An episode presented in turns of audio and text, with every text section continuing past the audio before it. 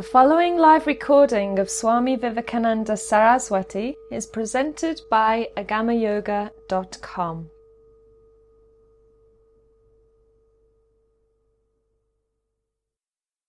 Namaste and good evening to all of you. Let us start our presentation of tonight. The discourse continues with one of the last two or three presentations from the Tibetan yoga, the so called yoga of the disciple. Yesterday, uh, last time, that is, we uh, concluded with a presentation of the chapter or paragraph which was called the Ten Necessary Things. Ten necessary things as the Tibetan gurus saw them for one practicing yoga in their lineages. And the chapter number 23 is sweetly coming and being called the 10 unnecessary things. If we showed 10 necessary things, here are 10 unnecessary things, very beautifully formulated, very cleverly formulated. How clearly, how much this tells about the spiritual quest and about the human nature of the seeker. The first one will clarify immediately in which way the Tibetan yogis were thinking. The first of the so called unnecessary things.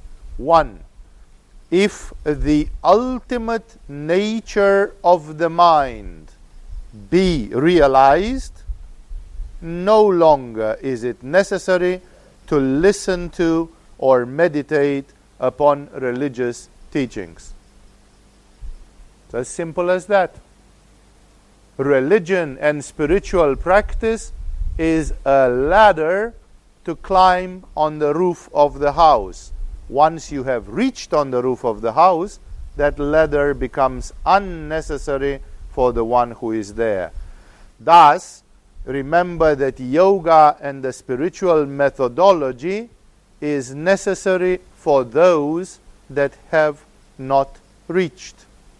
Therefore, the Tibetan gurus are very sharp here if the ultimate nature of the mind be realized, which is equivalent to say, if the state of samadhi has been fully reached, if one has reached moksha, mukti, then it is not no longer necessary to listen to religious teachings or to meditate upon religious teachings.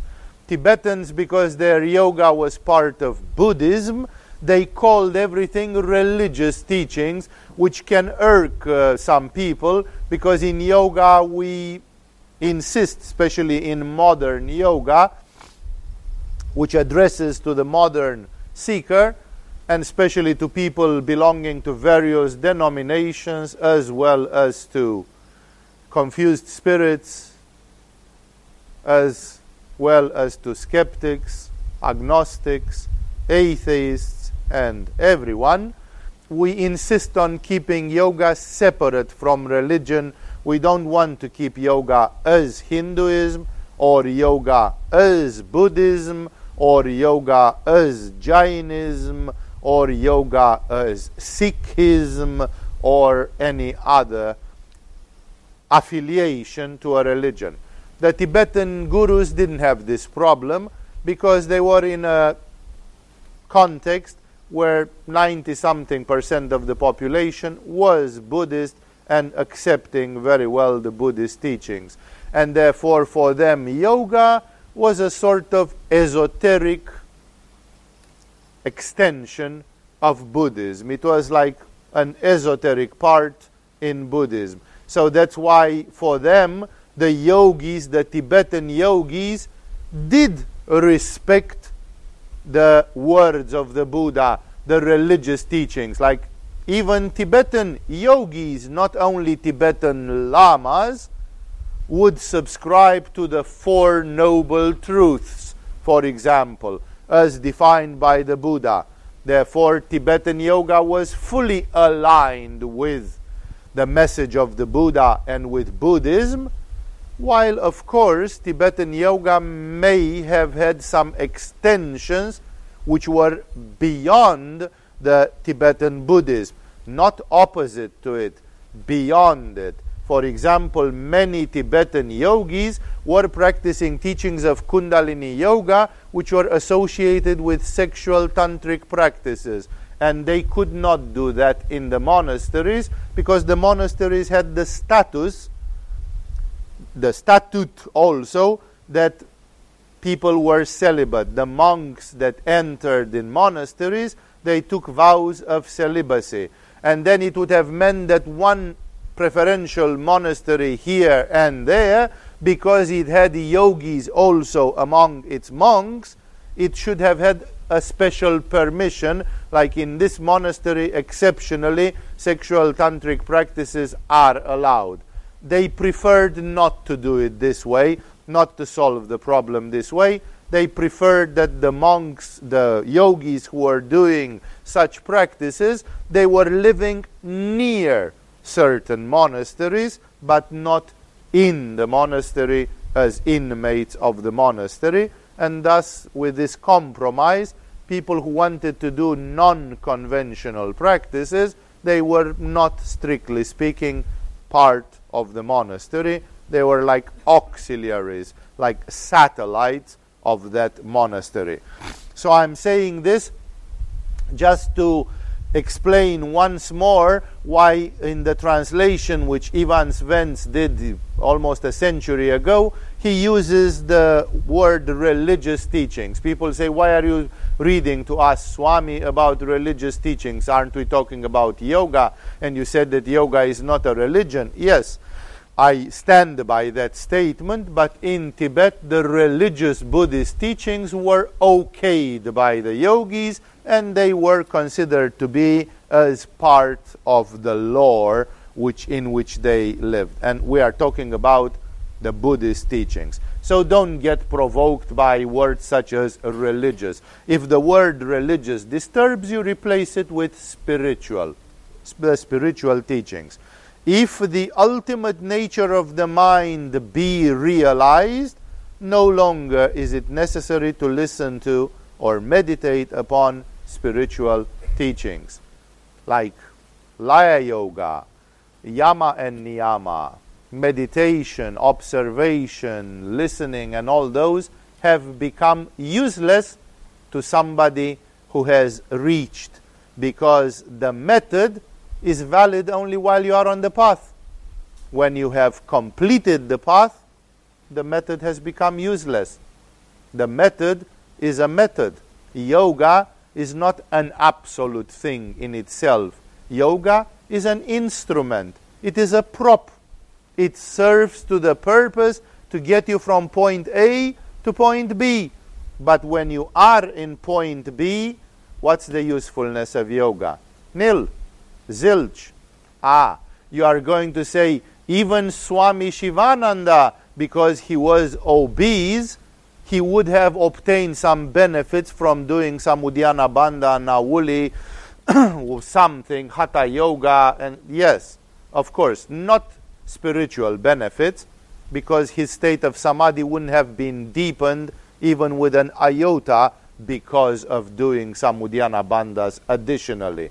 Maybe Swami Shivananda or Swami Vivekananda of India or others and others maybe if in their old age they would have chosen to practice some hatha yoga, which somehow they didn't find the motivation to do, they could have extended their lifespan, they could have enjoyed a better standard of vitality and health, and other such things. But it would have had absolutely no contribution to their spiritual realization. The spiritual realization is spiritual realization is spiritual realization.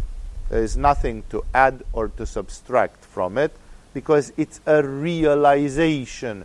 Once you realized, how can you over realize? That is, either you realize or you don't realize. Therefore, here the Tibetan yogis are very clear although this is such a sharp and somewhere dangerous statement, because there, here comes the danger in all the New Age subcultures. Here you get some Svadistanistic hysteric who takes some drugs and has a hallucination that Jesus comes to them in a golden chariot like Cinderella and tells them, You are enlightened, which is just a Svadistanistic vision produced by some demons for a practical joke. And then they go out of that stupid experience claiming that now they have reached spiritual realization and the corollary will immediately jumping on this train. Now you have got the ultimate excuse for being lazy and inert spiritually because I have reached spiritual realization. There is no more need for spiritual practices or teachings for me. While this statement was definitely true for Milarepa and Tsongkhapa, and moving it on other spiritual meridians, it would have been valid for Ramakrishna and Ma Anandamayi, it definitely is not true for people who delude themselves. That is why it is very, very important to get some sort of reality check when you deal with this. Um, this sort of self realized, self enlightened, self proclaimed spiritual teachers are a very confusing and dangerous reality of Kali Yuga, which very often goes in all the wrong places.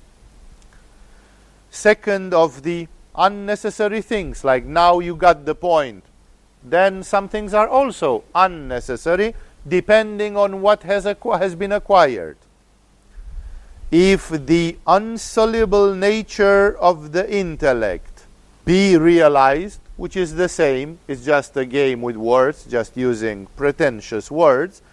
So, if the unpollutable nature of the mind be realized, which means the pure consciousness, if it has been realized, it's just saying the same with other words, no longer is it necessary to seek absolution of one's sins or to deal with your karma.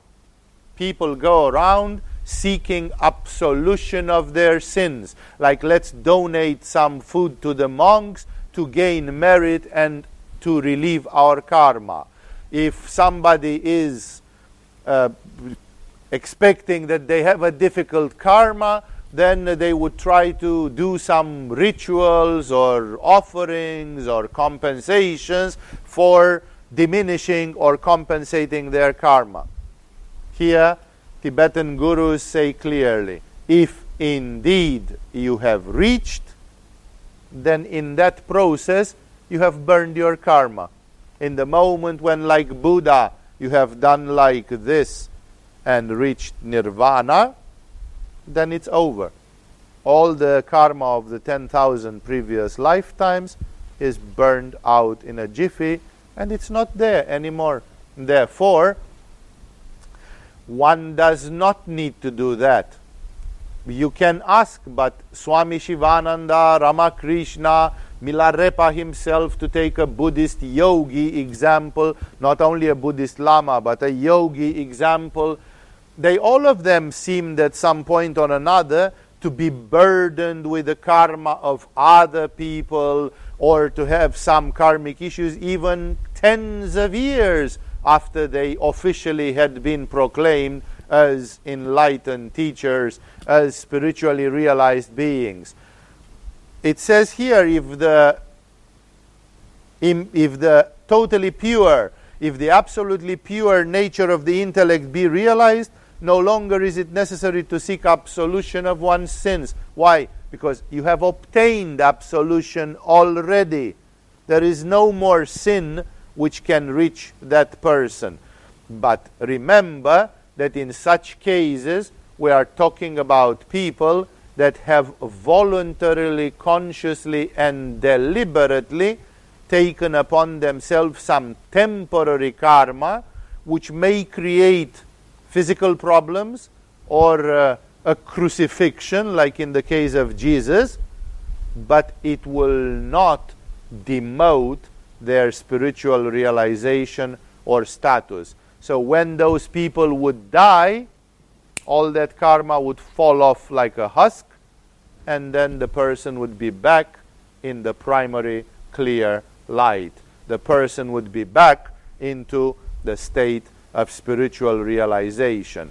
Therefore, um, these are exceptional cases, and it doesn't. It says Swami Shivananda doesn't really have a reason to look for absolution of his sins, and Swami Shivananda doesn't think that he's got any sins anymore. However, Swami Shivananda may accept some karmic things, but the way this goes is Swami Shivananda may accept for three months or for 30 years some karma hanging on him, not his own, but something which he took over from others. He somehow is aware about it, or maybe not in all details, but he is aware that something is there. He is observant enough to look at his daily life and to see some of the effects of that karma, no doubt. and at the same time, he knows if I do this again, it's burned out again. So every time when I do this leap, it's again the, the clock is reset back to zero. And then if I don't do this for 10 years, then I don't reset the clock. It's fine. But therefore, uh, the Buddha has a method of bringing it down to zero again and again. And therefore, he is not really afraid of it. For him, it doesn't mean, oh, there are some sins for which you look compensation or absolution or something. It's a totally different mentality. Here, the Tibetan gurus, they refer to the normal seeker to the, to the normal mortal, we can say, who is a person who is still petrified somewhere at the deep subconscious level, but their possible sins. It's written in a, a bit of a Christian language. I think Evans-Wentz tried to translate this text so that British people in the 1920s and 30s could identify with it and read it. Because the Tibetans don't really speak, the Buddhists in general, don't speak about absolution of sins. That's a very, very Christian twist of the phrase. But Evans-Wentz used it so that Western readers, who in those days were way, way less knowledgeable of Eastern philosophies, mysticism, and spirituality so that they can get a bit of a clue of what it is. Everybody is going for liberation, for freedom from karma, for redemption of some sort, for absolution. You know, in Christianity, it was one of the basic fears to die without having received the last rites because it was imperiously necessary that last thing before you died, you should have received a final absolution so you would not go into death with sins, with sins hanging on you and influences your process of bardo and afterlife. So the terminology is that kind of terminology, but basically this expresses a human general fear. But it is, as Abhinavagupta says, in front of this reality of Shiva, all the fears of the miseries of samsara disappear. There is, once you have reached the Shiva consciousness, you cannot be afraid of the miseries of samsara in the meaning that there will be, you will go to hell. You cannot tell this to Abhinavagupta or to Kshemaraja. They don't believe in it anymore. Not because it's not true for the regular mortal, but because for their level of consciousness, this reality no longer exists. And that is why Here, the Tibetans, of course, talk at a high level, comparing it with a regular believer, with a regular believer from the Tibetan society who was an obsessive Buddhist faithful who would go around looking for redemption of karma, for absolution of sins. But you wouldn't see Milarepa doing that. And that's not because Milarepa is not religious anymore. It's because Milarepa is, has reached. Milarepa is ultra religious and he doesn't need it anymore. While the normal people would crowd to listen to religious teachings, to meditate on spiritual teachings, Milarepa can stay in the kitchen and prepare himself a hot chocolate. And people say this Milarepa is a glutton and not a spiritual person. Everybody was flocking to listen to some teachings. Milarepa is on the roof of the house already. He doesn't need to flock to any teachings anymore. He has done his flocking in previous years, decades, and centuries. His work is done already. As you can see, the Tibetans have a painfully rational, clear, it's crystal clear, like it makes perfect sense. They do not accept any ambiguity and ridicule. For them, spirituality can be explained to a large extent. Yes, there are some things which the mind cannot embrace. But besides those things, everything in spiritual practice and in metaphysics must make sense. I love this thing about the Tibetan yogis that they long for clarity and they will not take bullshit. That's one of the biggest problems of the modern spirituality, often called New Age, that it's full of ambiguous bullshit. The Tibetans didn't take it didn't buy it, didn't accept it. It's clear. It's crystal clear. On a similar note, Socrates, more than 20 centuries, some 23 centuries ago, Socrates said it in a beautiful way. He said, We cannot dispense of reason. Like somebody who tries to be spiritual and is irrational is most probably a terrible hoax because first of all, the human being has become superior to the animals. Any university course can tell you that by being a rational animal. The first thing which separated us from animality is reason. So, spirituality is not destroying reason. Spirituality is using reason as a stepping stone on the way. First, you reach a perfect reason, and then there come from God some supra rational things, as Aurobindo called them, some supramental things, which the mind indeed cannot truly understand. It would have been rational for Jesus not to go to Jerusalem to be crucified if he knew it was coming. And Jesus even tells to Peter, Peter, that's the way men think. Like you've said it well, rationally you are true. But now here there is an extra requirement of me, Jesus, which is not rational and which you will not understand with your mind this one you can understand it only with your heart, only with your spirit. Why is it necessary for me, Jesus, in spite of the obvious bummer, to go to Jerusalem and to have those things happen nevertheless? Therefore,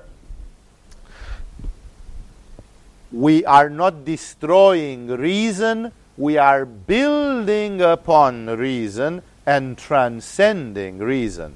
That's why this is the main excuse of people that don't have rational intelligence. They say, oh, but you don't need. That's usually not true. You need to have a good rational intelligence, and on top of it, to be open to the supra rational, which is a different story altogether. Here comes the third unnecessary thing. Nor is absolution necessary, absolution of the sins, nor is absolution necessary for one who abides in the state of mental quiescence or samadhi. Like somebody wants to give absolution to somebody who is in ecstasy. It's completely unnecessary. The ecstasy is already representing the absolution of the sins. The ecstasy represents the termination of the karma. The ecstasy is a manifestation of the state of freedom. That's why one doesn't need that. The Christian church, for example, is rabid about the fact that everybody has to commune with Christ. And the only practical way, like the practicing Christians in traditional churches, they have to take communion. Communion on the Sunday Mass is the way to commune with Christ by eating the, the body and drinking the blood of the Christ. That's what a practicing Christian has to do. That's the most important practice that you have to do that. But then Christian saints themselves have asked the question if that is so important and nobody is exempt from it, nobody is smart enough to say, oh, I don't need that because I'm good enough, I'm the bishop, I'm the pope, and I don't need it anymore. If nobody is above the law, then what is happening to the saints that lived 30 years alone in the desert and they died alone in the desert? Therefore, without final rites, without absolution, and without having had access to any church ritual for 20, 30 years. And then the answer was that there exists a special form of communion which happens through prayer. When your prayer reaches perfection, then in the prayer there is included communion, a sort of a magic communion which comes through prayer. And thus, the hermits living successfully in the wilderness were indeed exempt from the need to go to the church to take physical communion because they communed in prayer. What do you do if you live in the wilderness and your prayer sucks? And therefore, you don't actually get any communion through the prayer because your prayer is a lousy prayer of a very inferior type. Like it has no quality. You are very bad at the art of prayer. Then it will not work and you need to go to take communion. You need to know your own measure, not to be infatuated or arrogant, and to realize that a bit of modesty and humbleness goes a long way. Therefore, you should not pretend you don't need it when you actually need it as it is being seen. So, absolution is not necessary for the one who abides in the state of mental quiescence, quiescence or samadhi. State of mental quiescence is called in Kashmiri Shaivism chitta vishranti, appeasement of the mind. It corresponds to the state of nirvikalpa samadhi as described by Patanjali, and it represents the first step of entering into the spiritual reality. It represents the state which is alluded to by the great mystics of India when they say Om Shanti, Shanti, Shanti, that Shanti is appeasement, it's quiescence of the mind, and um, it is alluded by Patanjali when he describes yoga as chittavriti nirodha, the arresting of the movements of the mind, like the mind rests. This rest of the mind is the entrance into the states of great samadhi, and here this is alluded at. Number four, the fourth unnecessary thing. For him who has attained the state of unalloyed purity, which is another metaphorical way of describing the supreme consciousness, there is no need to meditate upon the path or upon the methods or treading it, for he has already arrived at the goal.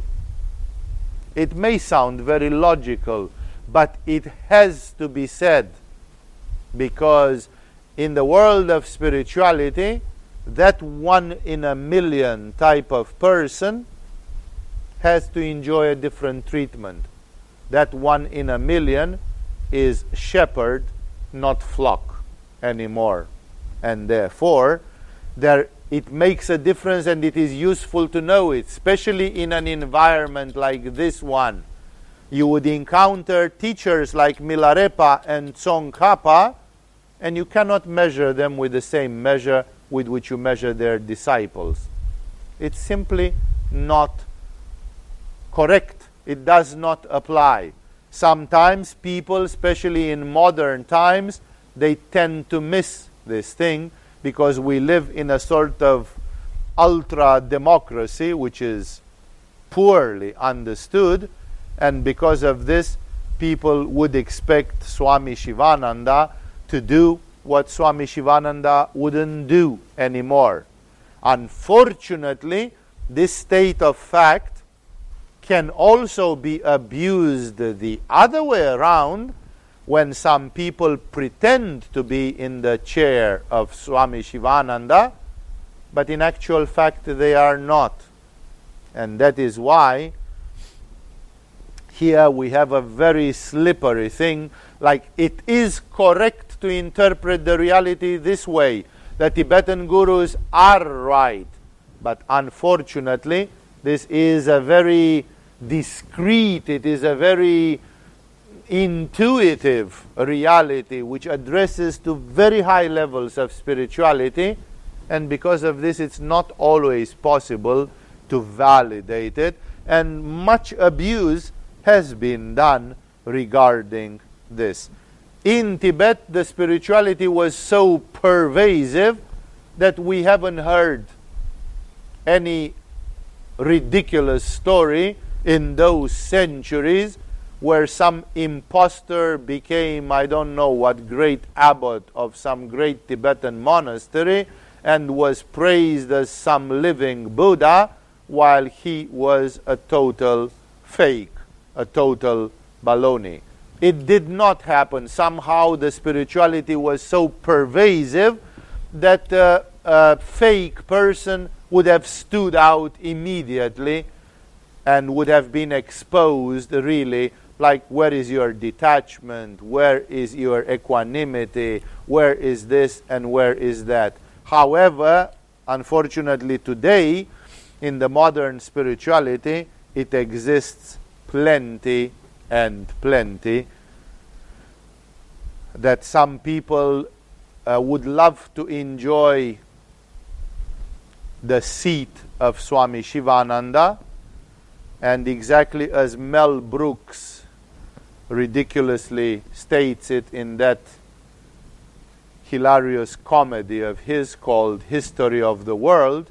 He pokes his head from time to time in the camera and he says, It's good to be the king, playing some hypocrisy, some, uh, some irony to Louis XIV or 15 or 16, some medieval king of France. It is exactly the same thing here things are coming always with a chain of responsibilities at the same time. Number five, if the unreal or illusory nature of cognition be realized, no need is there to meditate upon the state of non cognition like the regular Buddhist pedagogic methodology said the normal knowledge, the regular mental knowledge, intellectual knowledge, vijnana, like in Vijnana Maya Kosha, is not jnana, is not the actual spiritual pure consciousness. If you want in a more conveyable language, we could say the intellect is not the spirit. What you get through the intellect is not what you get through the direct spiritual perception. And because of this, there is a there are meditations in Buddhism in general, not only in Tibetan Buddhism, where you meditate on knowledge, which is one of the great satisfactions of the mind. Some people can be very tamasic and very dull, and because of this, you come to them and you say, Here is a great book. There are some incredible stuff written here. And people say, No, I just want to sleep. Uh, you know, this is the tamasic animal who is not even exhilarated by intellectual knowledge anymore. And then there are meditations above this level because some people, instead of being like this, they can have an excess of mental curiosity, like we Mercurian people, for example. We are always having a sort of Tara type of hunger to know, to know, to know, to know, to know, which usually degenerates in a sort of useless curiosity, in a pathologic curiosity to know all sorts of useless things. So when you die, your brain is like an attic full of shit. You have just accumulated an incredible amount of garbage in your brains, and that is making you drown when you die instead of dying with a simple mind, having let go. Some people are greedy for knowledge, while some people are dull when it comes to knowledge. This addresses, this Buddhist method was addressing to those people who are hyper intellectualized. And the hyper intellectualized people were advised to meditate on the difference between cognition that is the intellectual knowledge, and non cognition, which of course would be like purusha, silence. There is the mind and the no mind. And people would be advised to study that duality. When you are hyper intellectual, there is also a sort of a stop technique like the Gurdjieff techniques, that your mind goes, stop! Like, don't think about anything. Freeze it, cut it, and remain in non cognition. Stop this hysteria of the mind. And thus, people would be advised to bring an antidote to this cognition greed, to this cognition hunger, by cultivating moments of non cognition. Like, see how good it is from time to time to enjoy some repose. The mind is such a noisy, tiresome machine, machinery. Like, if you could stop it by meditation, by tantric orgasms, by whatever, if you could just stop it, what a peace you would enjoy.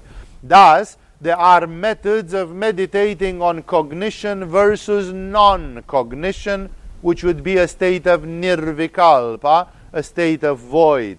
But says number five, unnecessary thing. If the non reality, if the unreal nature of cognition be realized, like I realize that the mind is just a parrot, is just a mill that mills and mills and mills, and therefore I'm not paying any attention to it. Of course, it's necessary when you are in life, because if you don't have a brain and a mind, you can't even return to your bungalow, because you'll lose the way home if you wouldn't have a brain. So, of course, a brain and a mind is necessary to live in this world.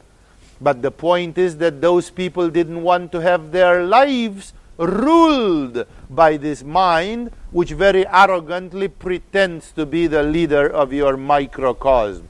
No, you are not the leader of my microcosm. My Buddha nature, which is non cognition, my Buddha nature, which is void, is the true master of the home, is the true hub of the wheel, is the true center of everything.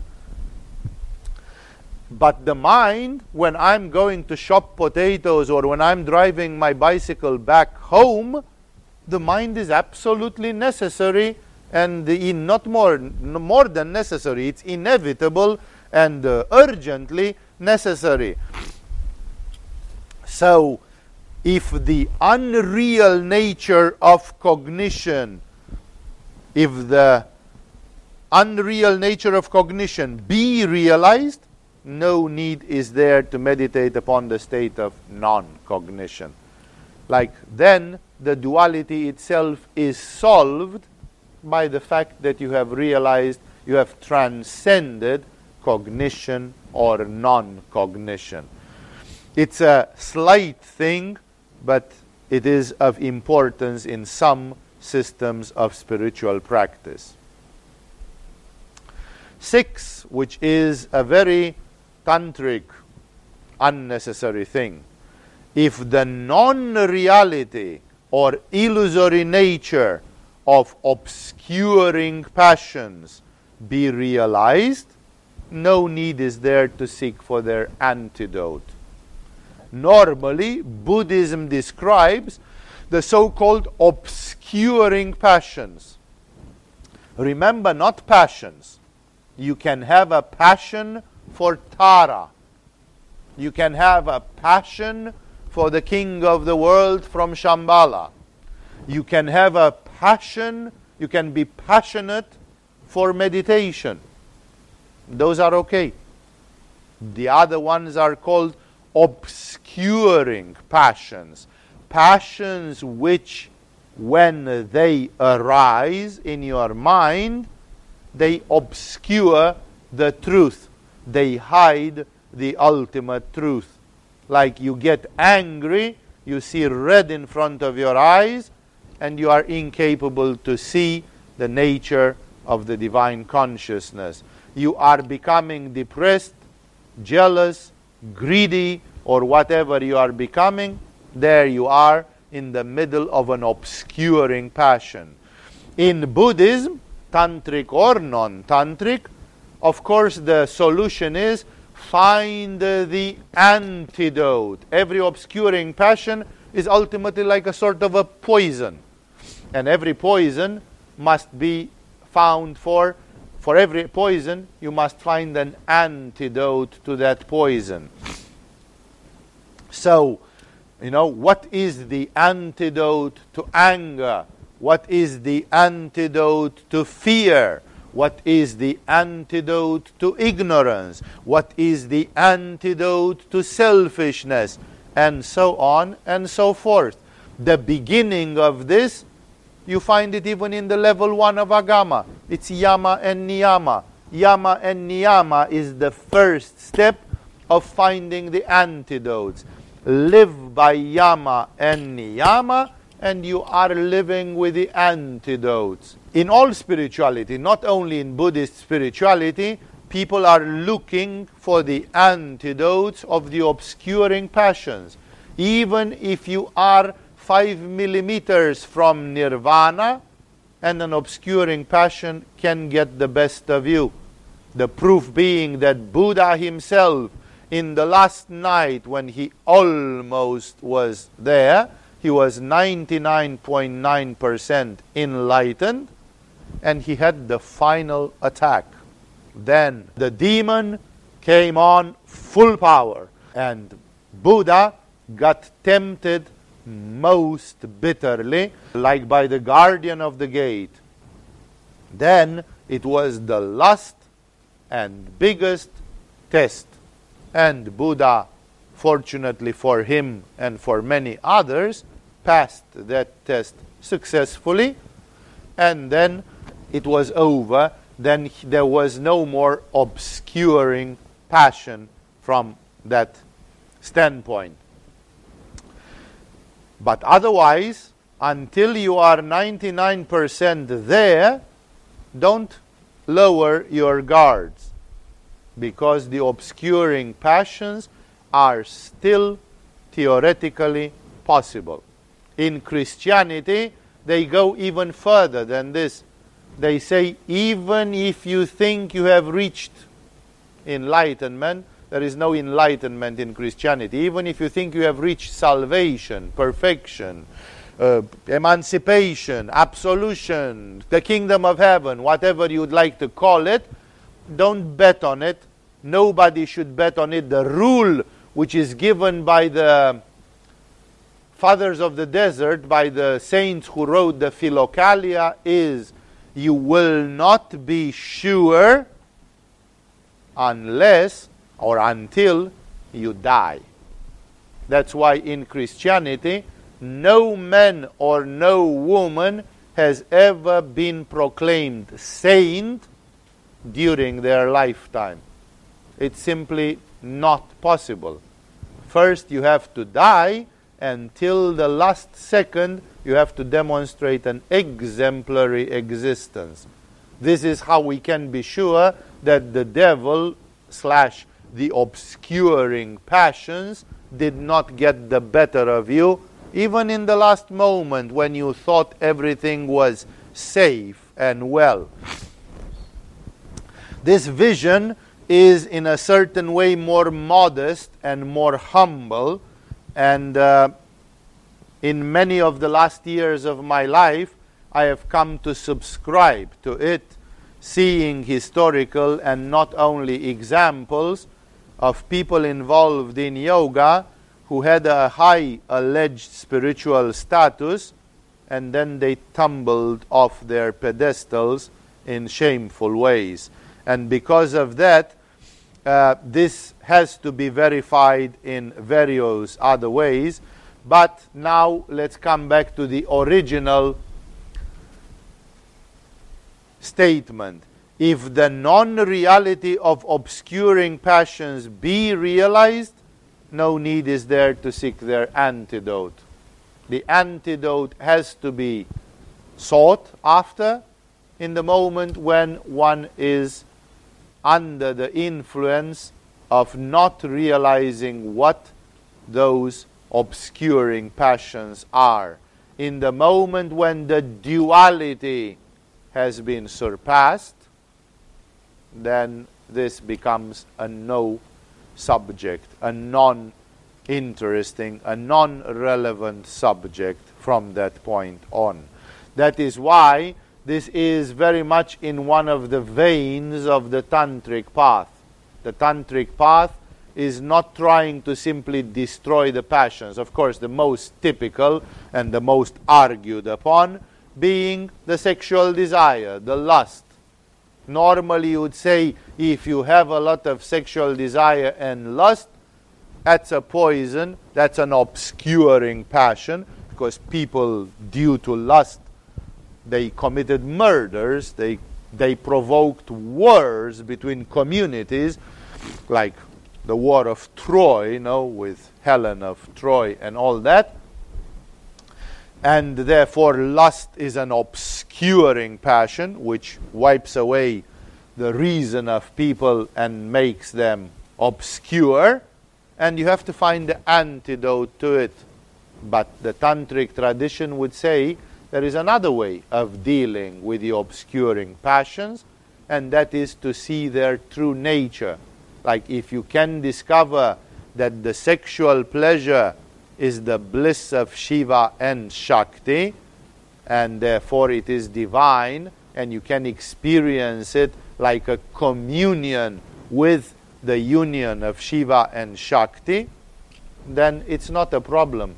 Lust and sex is not an obscuring passion, it is a communion to the divine nature of the female and the male parts of this universe.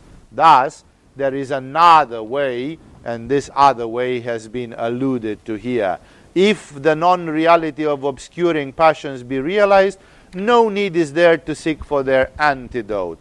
This, unfortunately, and it's unfortunately in, only in a very skewed way, leads to the fact that most spiritual people in this world and I'm talking now about the grand champions, the grand masters, in the moment when they have reached definitive states of spiritual realization, they kind of froze in any moral and ethical development or perfecting because it was not necessary anymore.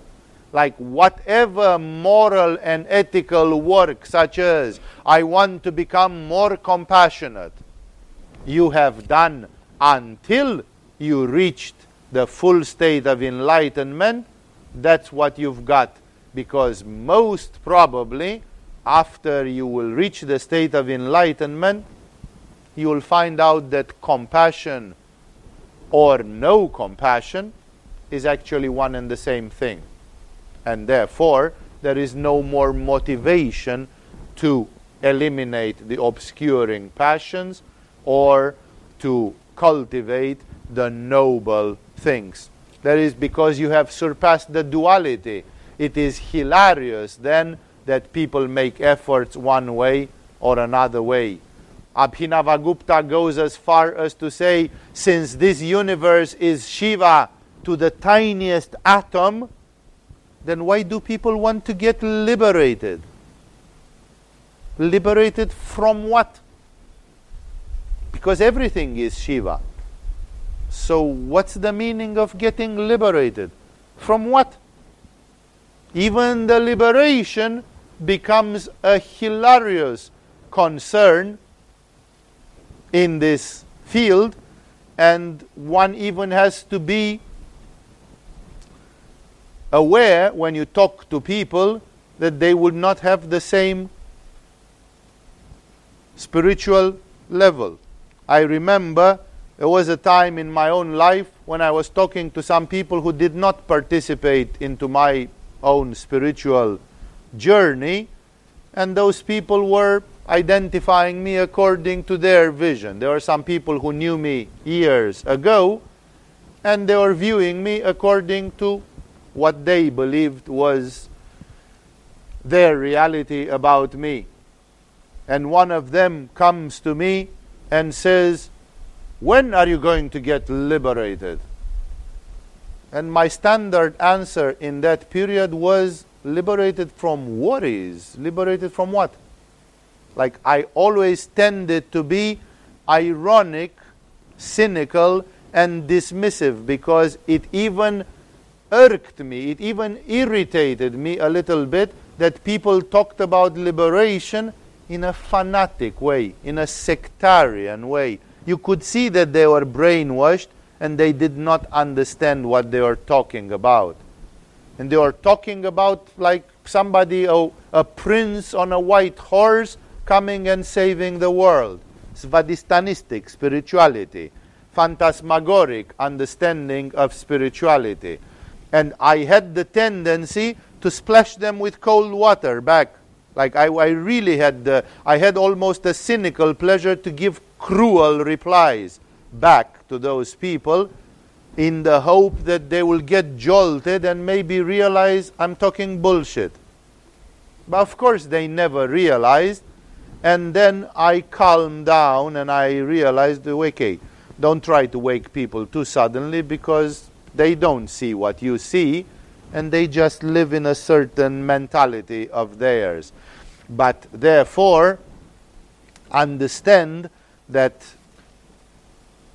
here we are having a big, we are crossing a big line there, and uh, in the moment when the nature of a certain, of any obscuring passion has been realized as being illusory, then no antidote is necessary. It is said that Ramana Maharishi himself sometimes had nocturnal emissions, like therefore not fulfilling 100% the great ideal of Brahmacharya. Guess what? Ramana Maharishi never said, Oh, I have to go to Swami Babananda to learn the holy mudras to stop these shameful nocturnal emissions of mine. He didn't give a rat's ass on nocturnal emissions or loss of ojas because he was already very enlightened, and for him, it didn't make any difference. He was on the roof of the house, and these were issues for practitioners. He was not a practitioner anymore, he was an adept, he was a realized being. That's why the perspective changes very vastly from the standpoint of those. The unnecessary thing number seven if all phenomena be known to be illusory, no need is there to seek or to reject anything. It's almost too good to be true. It's so great that you can ask yourself who, who did really manage to live like that. Like, if all things are illusory, or let's put it in the Kashmiri Shaivistic, because all things are illusory means reducing everything to zero. That's the nihilistic Buddhist view. Everything equal shunya, void. The Kashmiri Shaivism said, Why do you want to bring everything to zero? Bring everything to everything. Bring everything to God. It's still a unification. But why unify everything down here when you can unify everything up here? So the Kashmiri Shaivas would not say everything is illusory. They will say everything is Shiva, which is equally good. And they thought it's even better. Therefore, if all phenomena be known to be illusory, or all phenomena be known to be Shiva, no need is there to seek or to reject anything. However, I would like to see you tested on this one. If any one of you thinks that you are getting close to this one, if you would have, for example, a simple toothache. A toothache is Shiva. It's wonderful. Enjoy it. Bathe in it. No?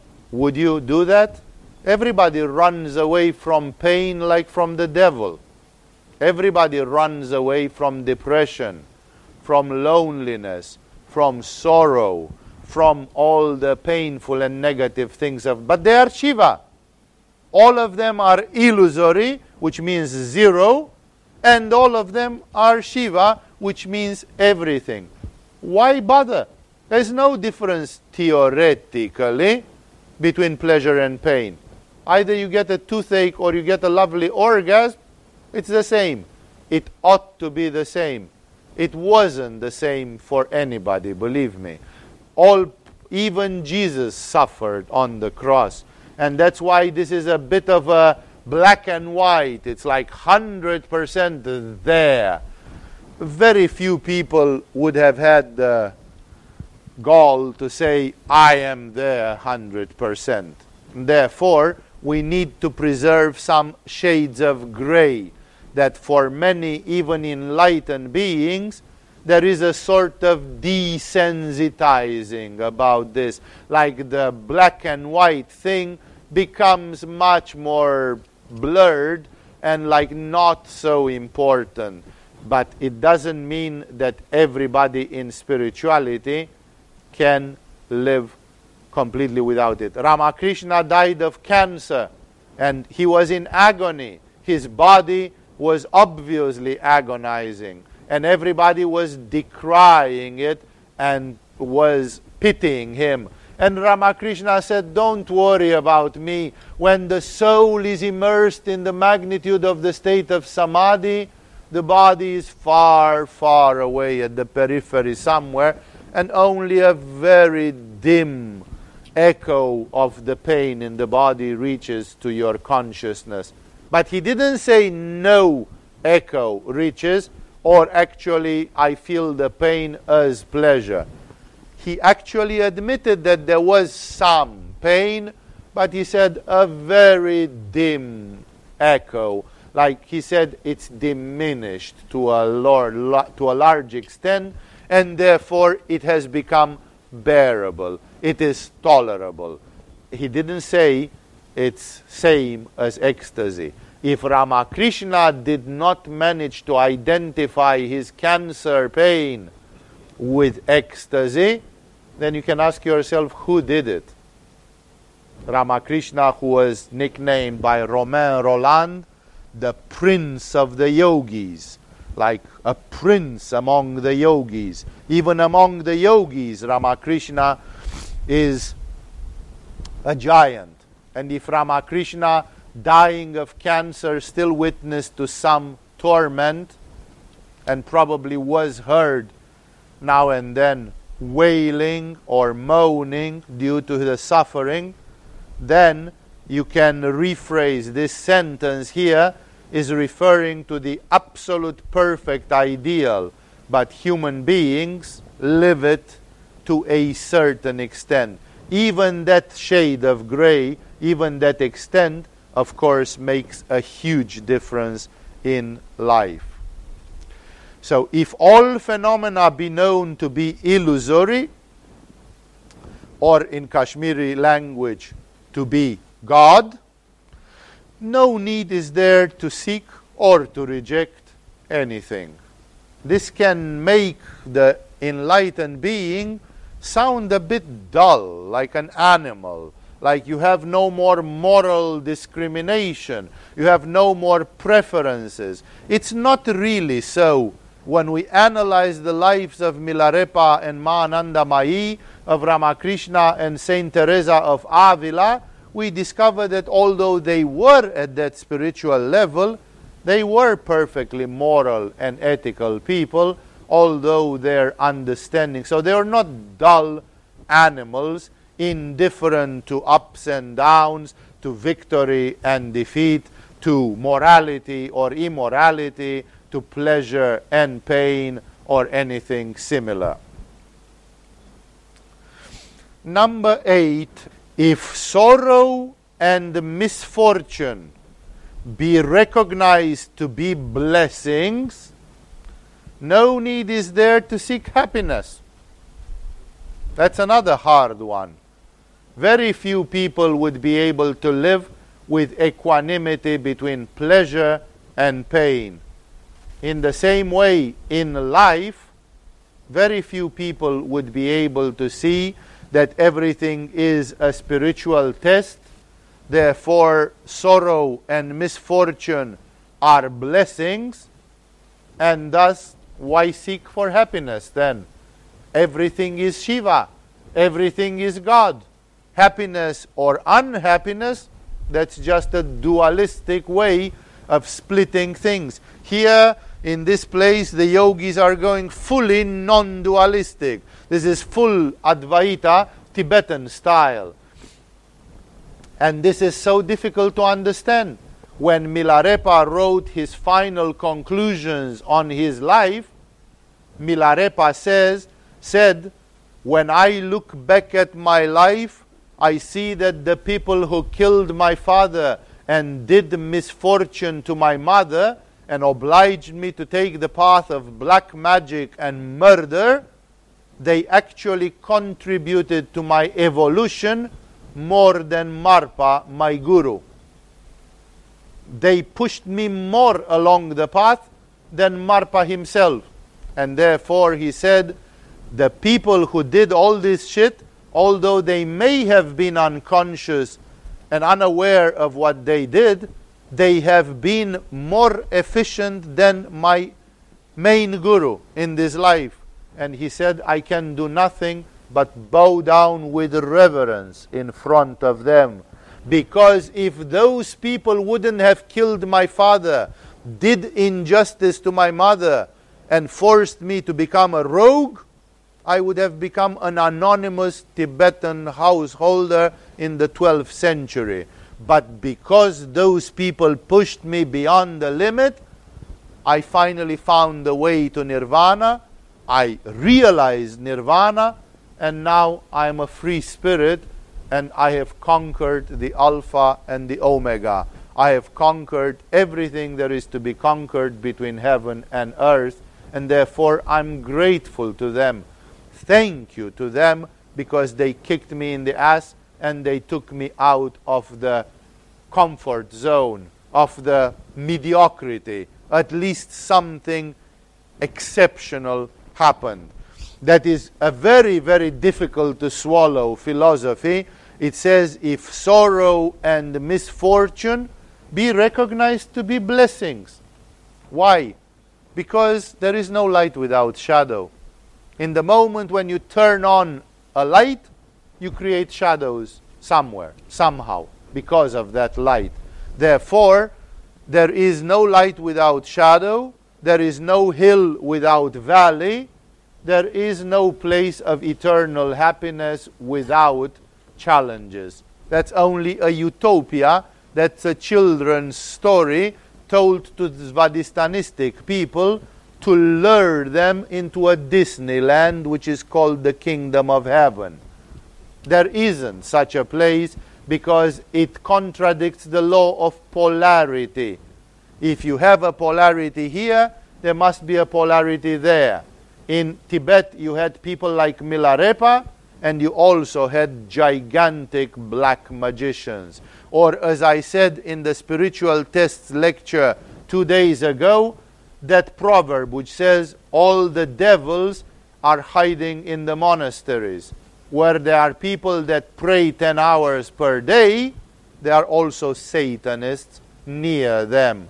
Because when you rise a hill, you descend a valley simply by relative comparison. There is no hill without a valley.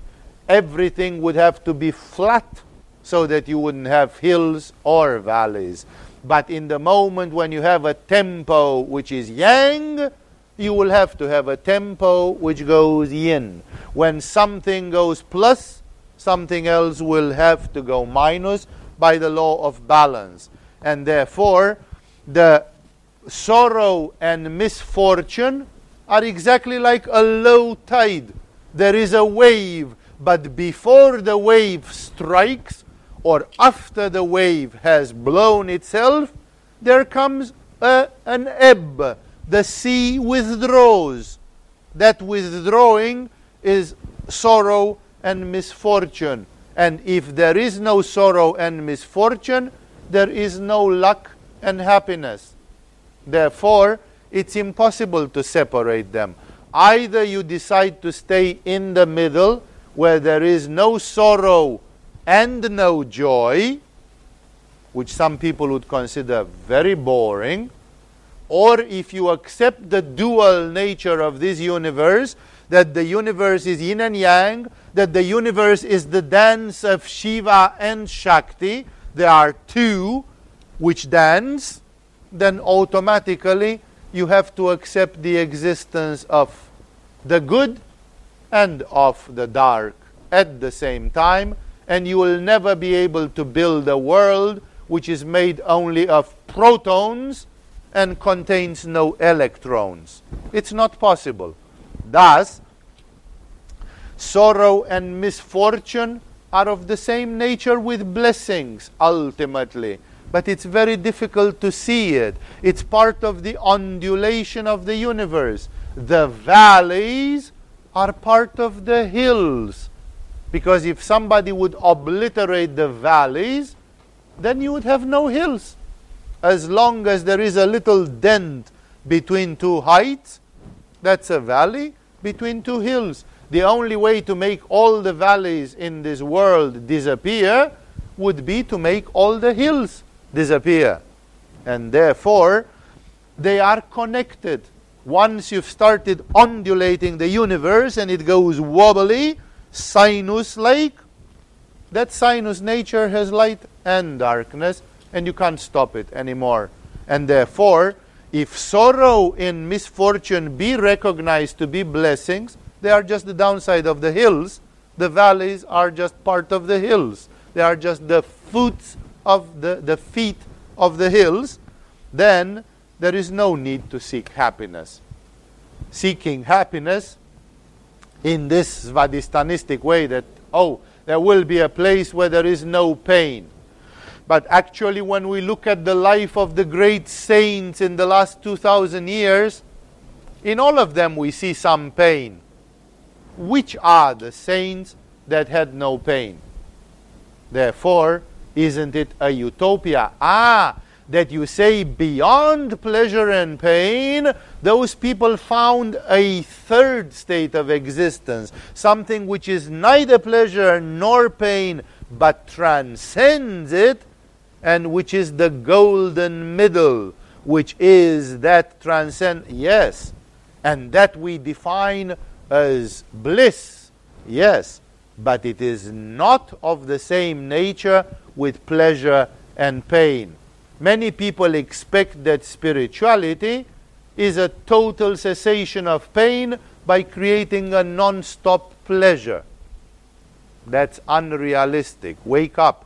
It never happens that way unless you manage to level everything to full zero. And then you are also not part of this world anymore. When the yin and yang stops, your subtle breath doesn't go in Ida Nadi or in Pingala Nadi anymore.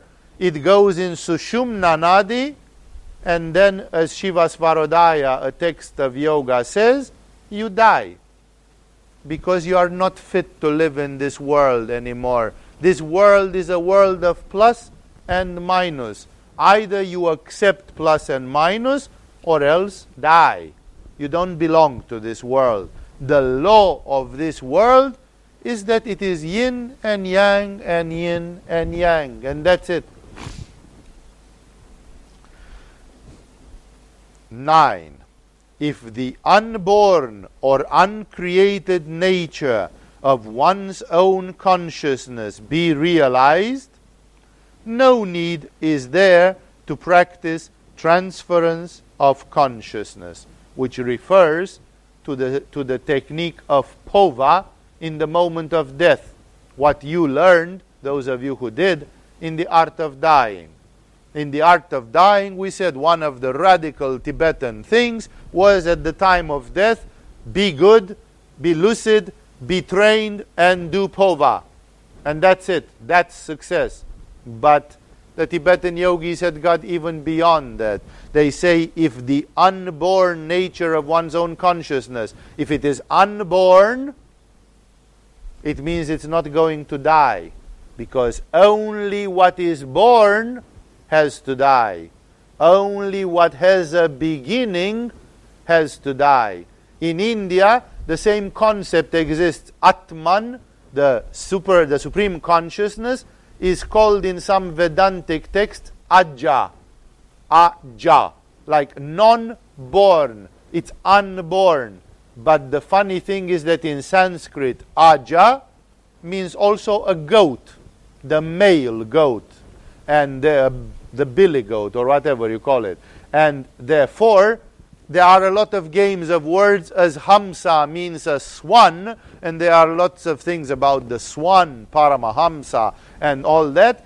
There, there are some games of words, less frequent but still done in the Vedantic tradition about Aja, that people are like goatees, like goats, and nobody seems to understand. I know of a Swami who even got from his guru the name Swami Ajatananda. Like it would be in European language Swami Gautananda, which would sound pretty ridiculous unless you know that Aja is an epithet for Atman, for the supreme consciousness.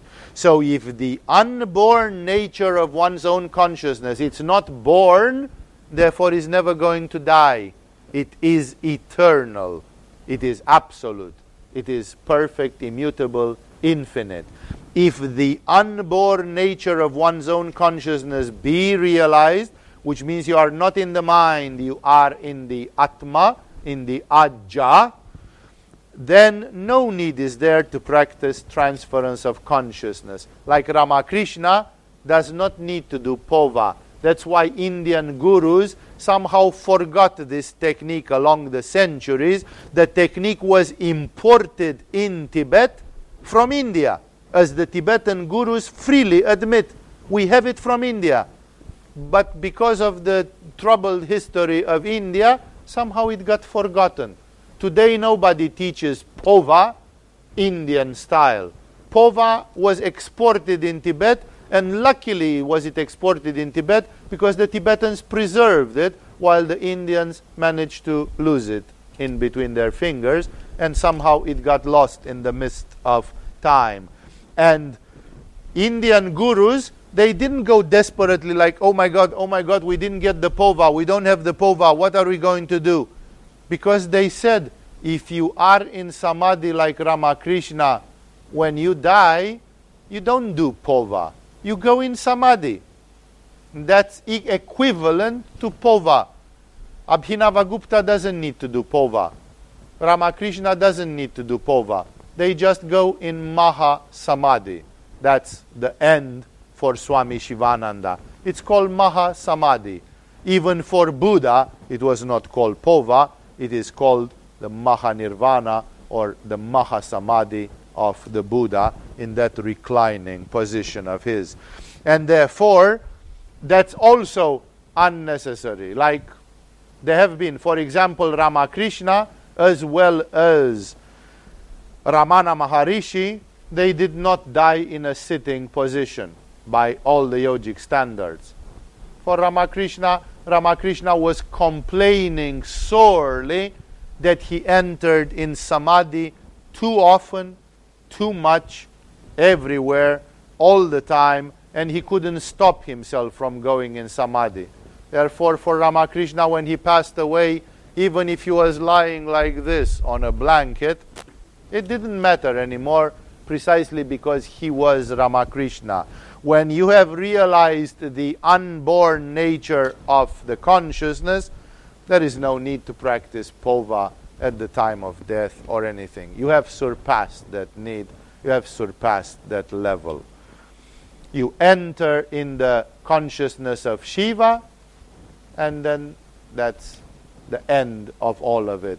There is no need for gimmicks and technologies and engineering things. One is beyond that.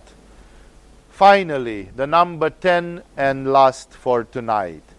If only the good of others be sought in all that one does, no need is there to seek benefit for oneself. That's a very subtle one if one would reach indeed selflessness, total abnegation, total selflessness, like everything you do is like the Christ. That's the very definition of the Christ. Jesus is the Christ because he is defined like a gigantic divine spirit that gave himself entirely for all the world, for everybody, for the most wretched, even for people whom he didn't know. Like his compassion was total and his sacrifice went total. When one is ready to go like that, then there is no need to seek for your own happiness.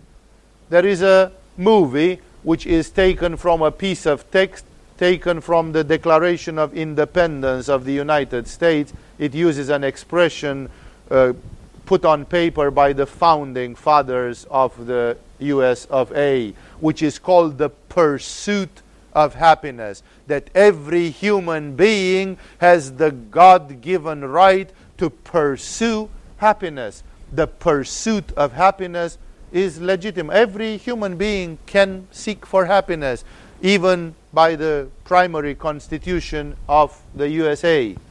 But Tibetan yoga goes beyond that. It says there is no need for any pursuit of happiness. The pursuit of happiness is the mentality of limited people. It reflects selfishness. When you are selfish, you pursue happiness. You are happiness. In the moment when you are like Christ, you are happiness. As Jesus said, I am the way, the path, I'm the path, the truth, and the light, or whatever the words exactly were. And therefore, what need is there to pursue any happiness when you are Sat Chit Ananda?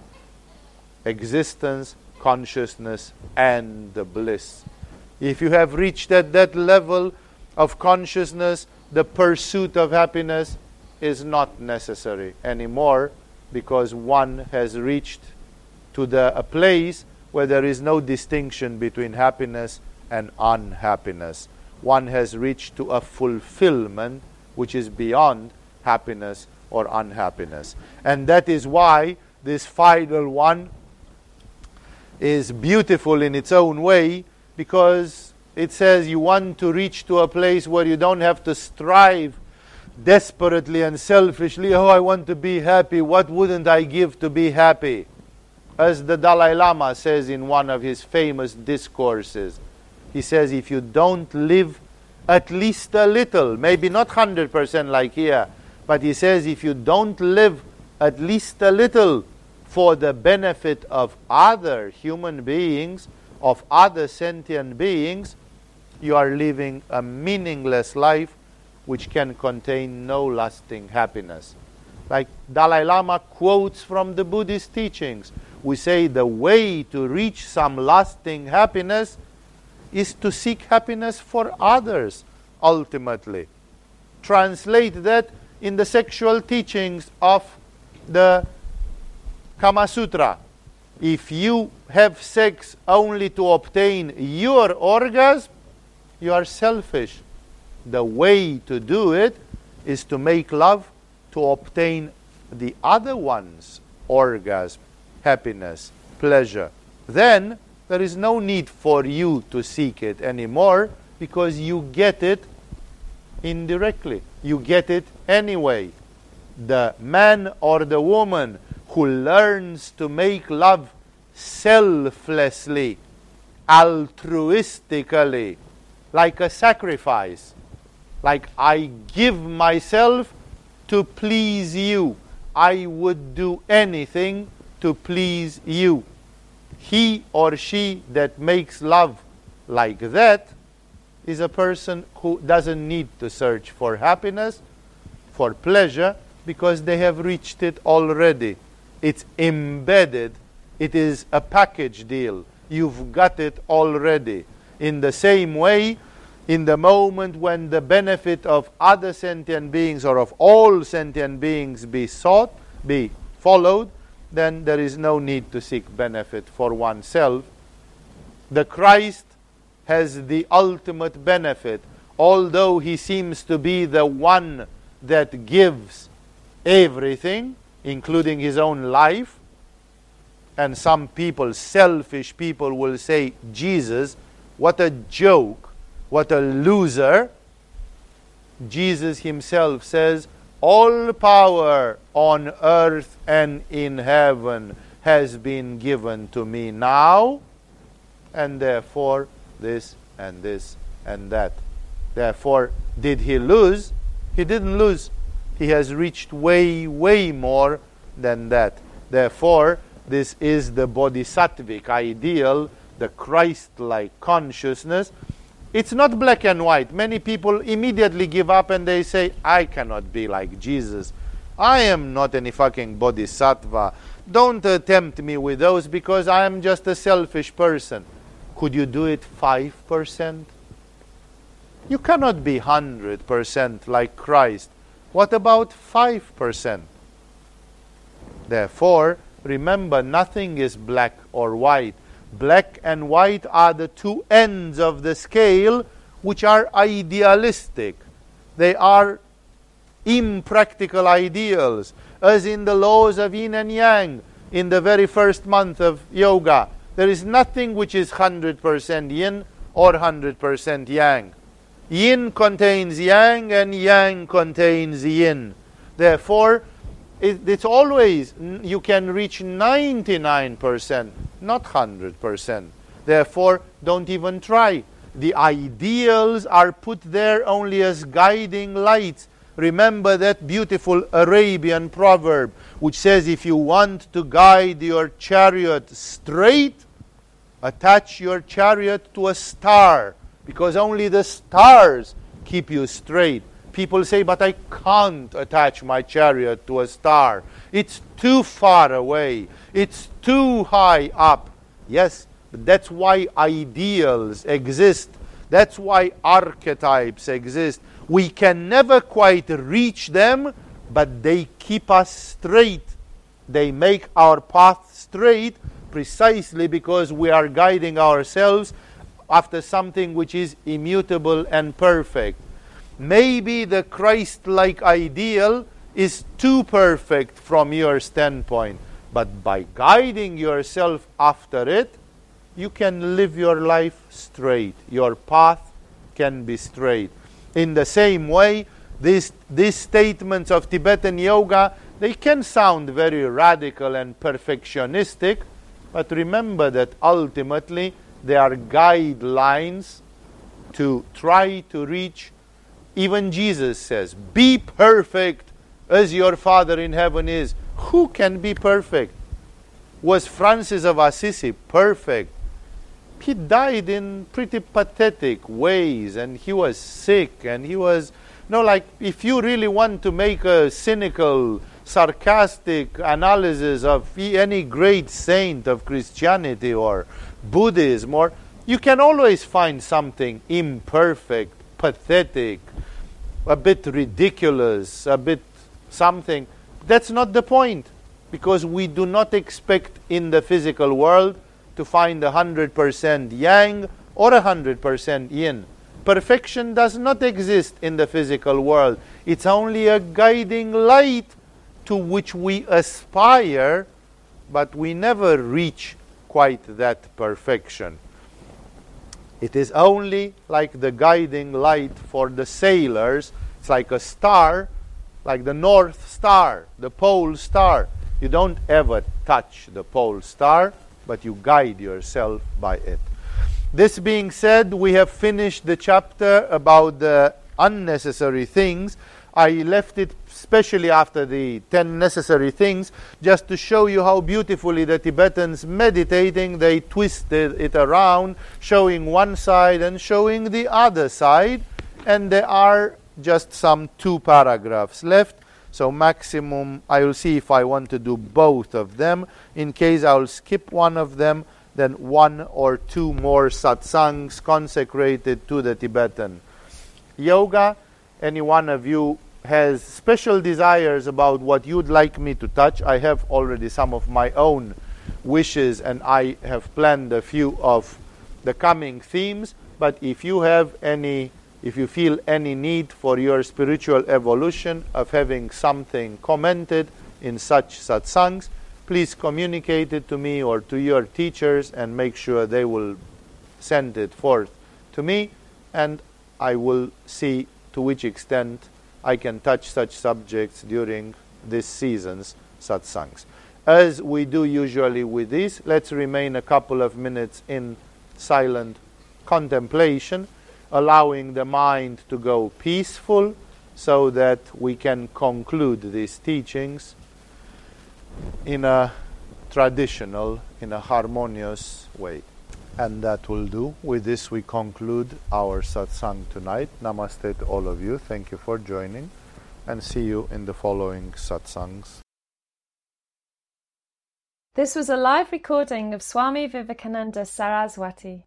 For more information, visit us on agamayoga.com or go directly to agamayoga.com slash downloads.